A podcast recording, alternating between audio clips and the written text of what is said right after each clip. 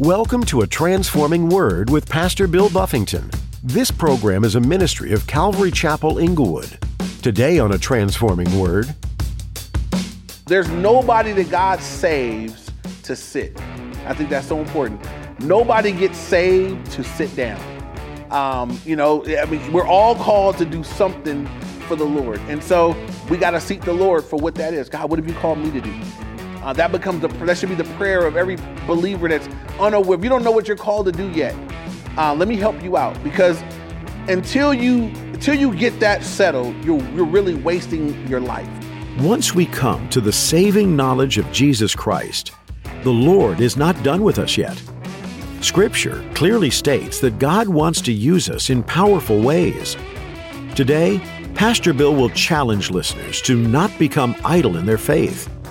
No matter your status, career, lifestyle, or level of influence, the Lord has big plans if you will allow Him to work through you. Do you need to make a greater effort to be used by the Lord in your life? Avoid the danger of apathy and embrace the calling to serve God mightily today. Now, here's Pastor Bill in the book of 1 Samuel, chapter 11, for today's edition of A Transforming Word. It says in verse 4 So the messengers came to Gibeah of Saul and told the news in the hearing of the people, and all the people lifted up their voices and wept. When everybody heard, and I want you to note this, right, that the news was shared not in private, in public. The main Gibeahs, they went up, it was a public, you know, they told everybody what was going on. And when the people heard it, they lifted up their voices and wept. This is the condition of Israel. Again, I'm looking at this thinking, where are the men of war? Where are the valiant men? Where are the people that say, you know, well, hold on, wait a minute. You know, this reminds me of later on, we're going to see in the in, in Samuel, we're going to see that the Philistines have put Israel in check. They got a giant Goliath that comes out every day and taunts Israel uh, in front of. I mean, just imagine one guy coming out and being so impressive how big he was. He taunts the entire army. The whole army of Israel's there, and nobody wants none. Saul don't want none. The soldiers don't want none. They, this guy is coming out and he's just giving it to them every day. Who wants some of this, you know, and just calling everybody out. And David, who wasn't even thought enough of to be sent to the battle, he was just a little ruddy kid. And his dad said, Go see how your brothers are doing at the war. And David went, David's just going down to bring some cheese and see how the brothers are doing to tell his dad how things are going. And David gets down there and hears this Philistine uh, speaking about the army of God. He said, Who is this uncircumcised Philistine? And why are y'all letting him talk about our God? Like, David was like, Absolutely not. You know, he's been, I will fight him, you know. But David had the Spirit of God. And we're going to see today that Saul, it's when the Spirit of God comes upon it, everything happens from there. I got to make this distinction for us as well that in the Old Testament, it's not the same as it is for New Testament believers. They weren't indwelled by the Spirit. The Spirit would come upon individuals for acts of service. And the Holy Spirit could come upon you and he could be removed from you. In Psalm 51, uh, David, in his repentance for his sin against God in taking Bathsheba uh, and killing her husband, when he repents in Psalm 51, he acknowledges his sins before God. He says, God, against you and against you only have I done this, this wickedness. And then he says, Create in me a clean heart, O God, and renew a steadfast spirit in me. In Psalm 51 11, David says this Do not cast me away from your presence, and do not take your Holy Spirit from me. Because David understood it can be taken away. We'll see that in Saul's life, though it's upon him now, will not be upon him always. And so we're in a different scenario, right? As soon as you receive Christ as Lord and Savior, the Bible says the Holy Spirit comes to what? Dwell inside you. And so now every believer has the Holy Spirit on board. What is he doing? Convicting you of sin, guiding you into all truth. He's at work in the life of the believer. That's why you can never be the same. Somebody get born again and stay the same. I don't think you were born again because you can't be the same. You can't, you, you're gonna, you, the Holy Spirit's gonna be there saying, I don't wanna do that. I know you've been doing that your whole life. And I know because I got saved. And the stuff that I was doing every day on a regular, as soon as I got saved, the Holy Spirit was like, we're not gonna do that no more. You're not gonna feel good about that. You're gonna, you're gonna feel some kind of way. You'll never enjoy that the way you used to enjoy that ever again. And that's how sanctification happens. Holy Spirit is why you begin to feel about your sin the way God does. None of us are that holy. We're wretched. You know that? Every one of us left to ourselves, the Bible says, man, we, we are wretched individuals. We need God. You would never be holy without God's help. And so God said, I'm going to move in and I'm going to help you get where I'm trying to take you. God will dwell inside you, with you, convicting you, leading you, protecting you, helping you, um, causing you to. God, the Holy Spirit is the one that make, it'll make you hate the sin you used to love and you'll be asking God, help me, take it away from me, forgive me for it, you know, and, and, and then that's where God will, God will now help you. Now you're begging God to do, he's like, that's, that's exactly what I wanted to do, as he's just doing his cleanup work in our hearts. But then, because some people think that's it, God wants to save me and make me stop doing all the bad stuff. No, no. It's the cleanup so that God says, because I got something I want to do after that. I, I want to, first I want to possess you. I want to indwell you. I want to clean up some things. But then we see in Acts 1 8, that same group that were that were indwelled with the Spirit in, in John 20. Now you come to Acts 1, and Jesus tells that same group. And another one of his post-resurrection messages to the disciples is, look, you wait here. Don't, don't, you guys aren't prepared to go do the ministry I'm calling. Wait right here. Wait until the Spirit of God comes upon you. And you will be witnesses for me, of me in Jerusalem, Judea, and Samaria, and to the end of the earth. That's what's going to happen in your life. The Holy Spirit's going to come upon you. You're going to be witnesses. I'm going to empower you to be something and to do something. Here's the important thing about the Holy Spirit because there's a lot of confusion and a lot of misinformation on the person and the work of the Holy Spirit. I think some people misrepresent it so poorly that other people are like, I don't know, the Holy Spirit is weird. It's crazy. Some people call the Holy Spirit an it. Don't do that. Holy Spirit is He. God the Father, God the Son, God the Holy Spirit, third person of the Trinity.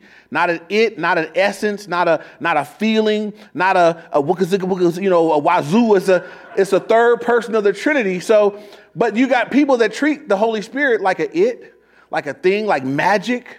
Some people do things and blame it on the Holy Spirit that are not in that you don't find it anywhere in the Bible, right? If someone's doing something under the power of the Holy Spirit, I want to do. Eh, did anybody in the Bible do that?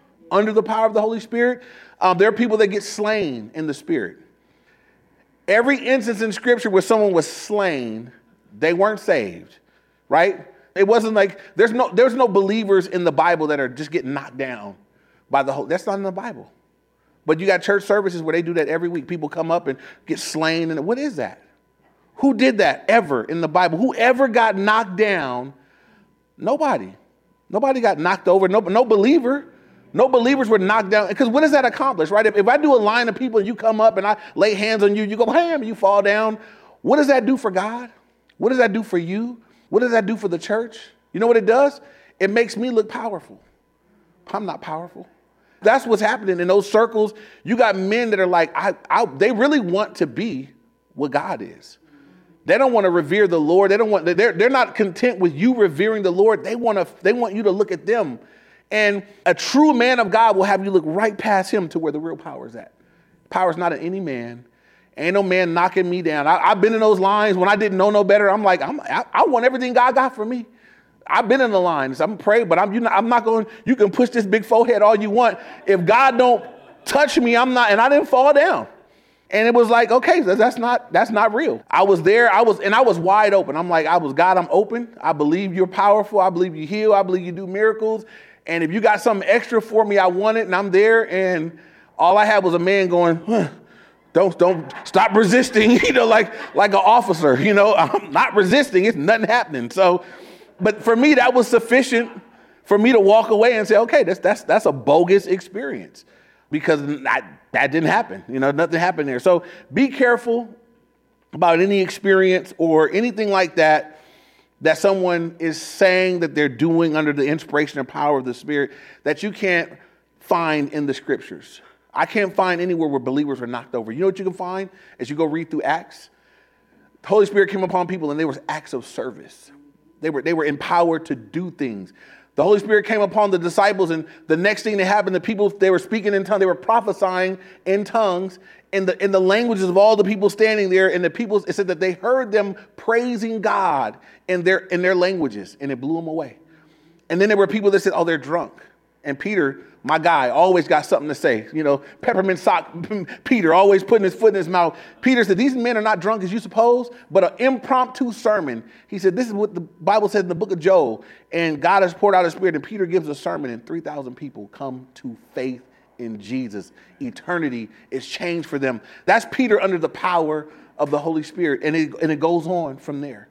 And so here, look at what it says in verse 6. Then the Spirit of God came upon Saul when he heard this news, and his anger was greatly aroused. So when Saul heard that the men from the Ammonites had come down on the men of Jabesh Gilead and, and were threatening to come down, it says that when that, that happened, all the people were weeping. In that moment, God, this is God, this is a sovereign act of God. Saul, did, did Saul make the Spirit come upon him? He didn't ask for it, he didn't make it happen. God said, now. This is what I'm going to do my next thing right now. And God sovereignly, his spirit came upon Saul. Boom. Now, because God's spirit was upon Saul, Saul was angered. Y'all know there's a righteous anger, right? And I want to give you the difference between fleshly anger and righteous anger.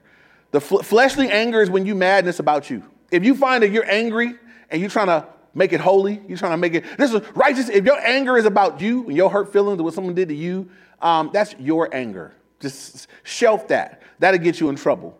But when our anger is, is wrapped up in God's purposes, this, I'm angry about this because it has something to do with God and what God wants to accomplish and something that's hindering what God wants to do. That's Saul here under the, he's, and the Spirit comes upon him, and now he is angry that someone would assault God's people. These are God's kids, his people, that they would do that to God's people. That he's concerned about that. He's concerned about what God's concerned about at this point and this is the Holy Spirit is upon his life. It's, it's going to begin from here. Everything that God does through him from this point, it's not Saul's strength, not Saul's power. It's the Spirit of God upon Saul. Interesting that Saul was anointed privately to be king. And then when it was his time for his public inauguration, where was he at? He was hiding in the stuff, right? And they had to go fight. They said, Where is he? And they, God had to tell him where he was, hiding in the stuff. Well, it appears that he had gone back home. There was nothing to king over yet. There was nothing for him to do. He had never been a king before. They had never had a king before. He'd been waiting for an opportunity probably to do, and here it is. God says, You don't even know it's coming, Saul, but here it is. My spirit is upon you. And you may not have been angry about this another day, but today you're angry about what I'm angry about. I'm going to stir you up to do something. Um, very similarly, in the Old Testament, we see God do this. Um, there were many men. There's, I, I think of Samson. You know, the spirit would come upon Samson and he would go wipe out a bunch of Philistines, right? Those were the enemies of God, and that's how God was using Samson in that time.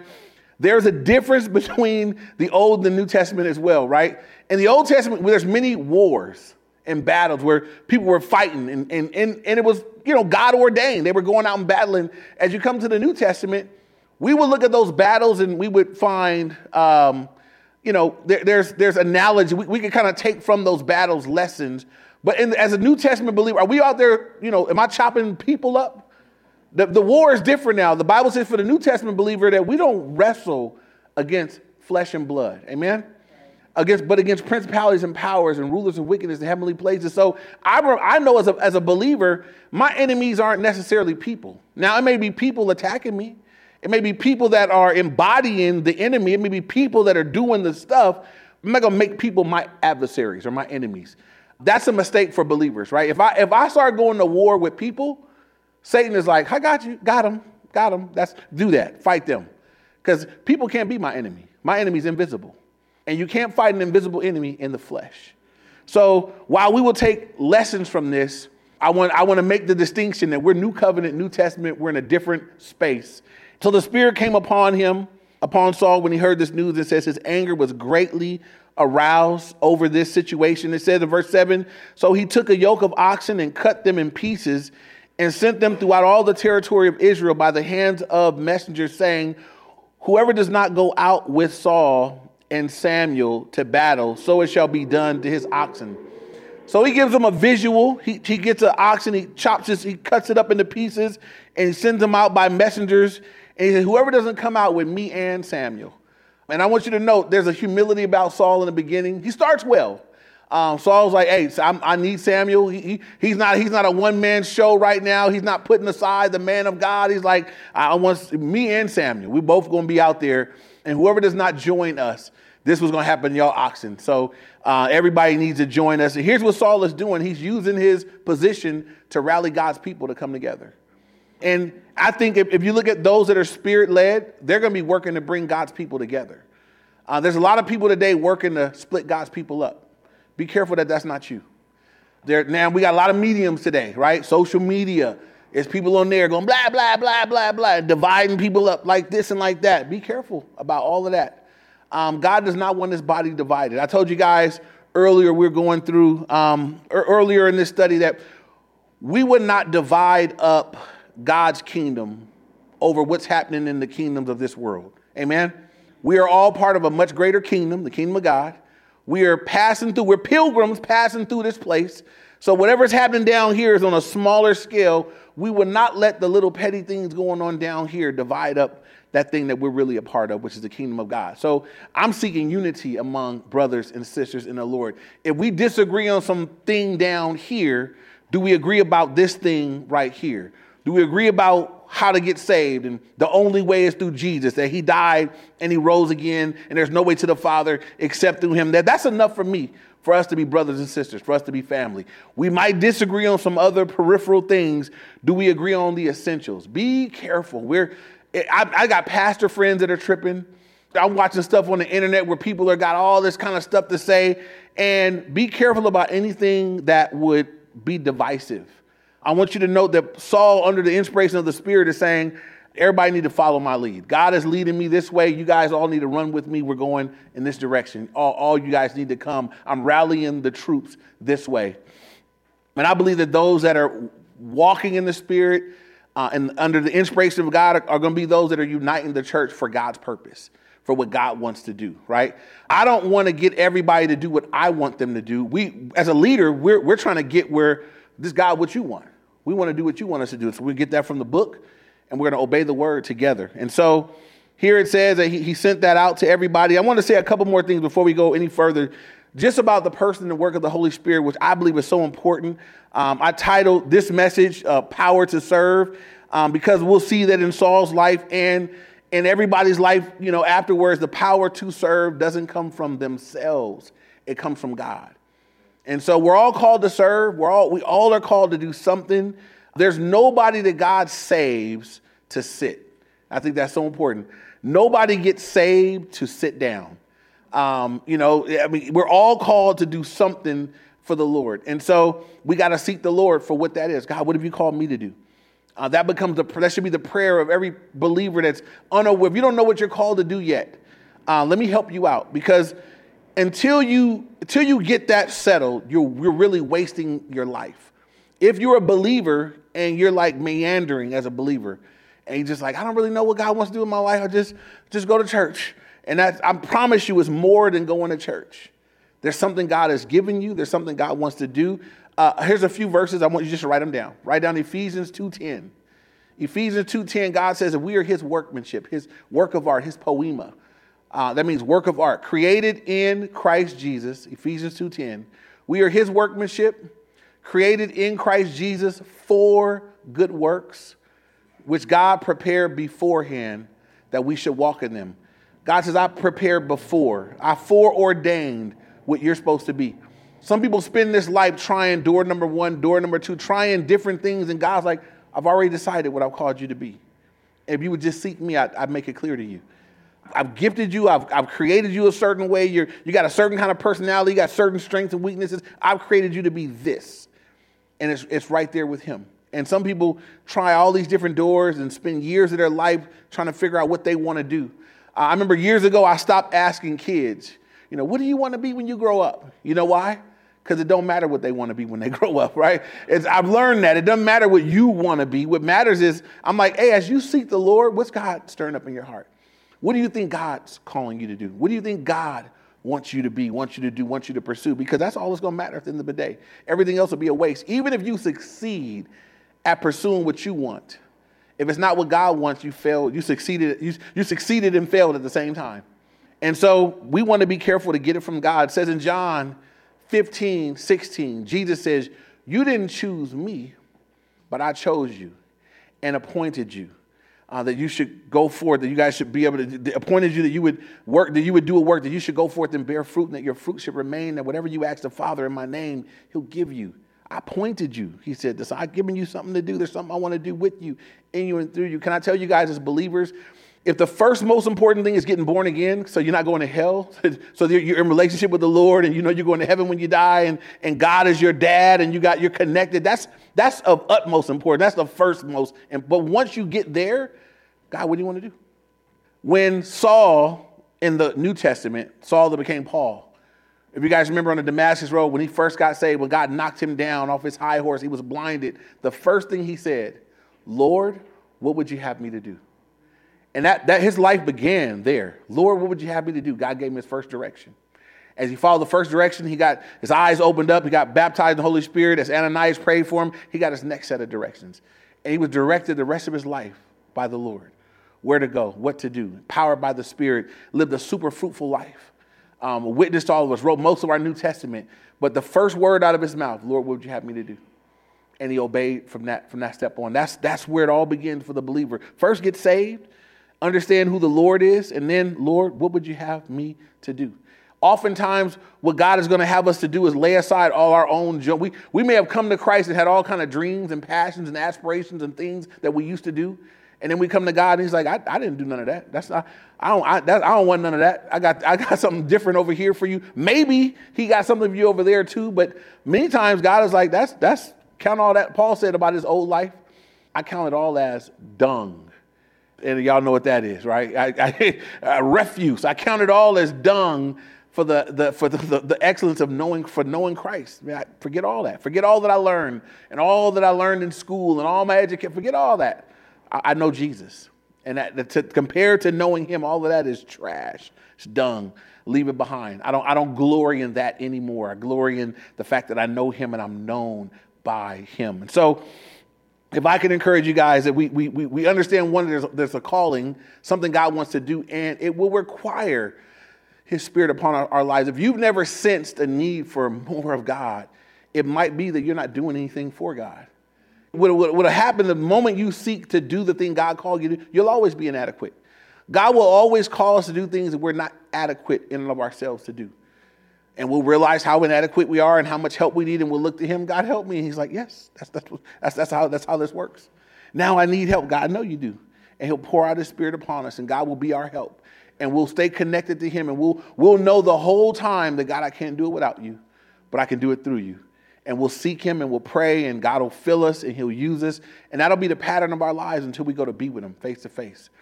We need him. Amen. We need him for salvation. We need him because we're saved. We need him in order to be of service. We need him to be fruitful. We need God for every part of our lives.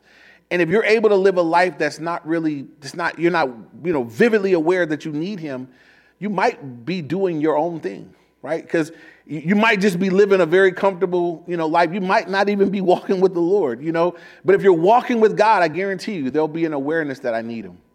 I need him. I need him. Sometimes we need God just to be just to be a Christian, right? I need the Holy Spirit to help me. I'm, I'm not I'm not a good Christian. I need help, right?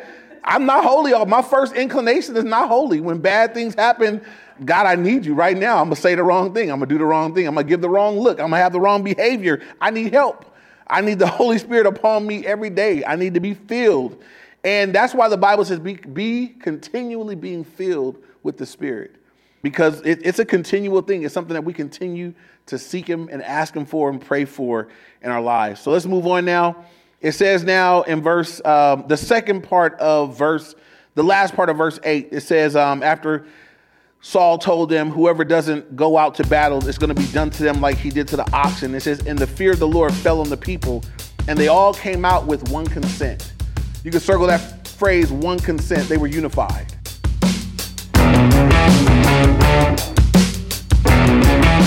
Know there are many ways that you can spend your day, but we're delighted that you chose to spend time with us today in the book of 1 Samuel. Pastor Bill is the voice behind these teachings here on A Transforming Word. We genuinely trust that what you're hearing is truly having a transforming effect on your life through listening to God's Word. What is standing out to you about the book of 1 Samuel? Is it the character of Samuel and how he came to the position he did in Israel?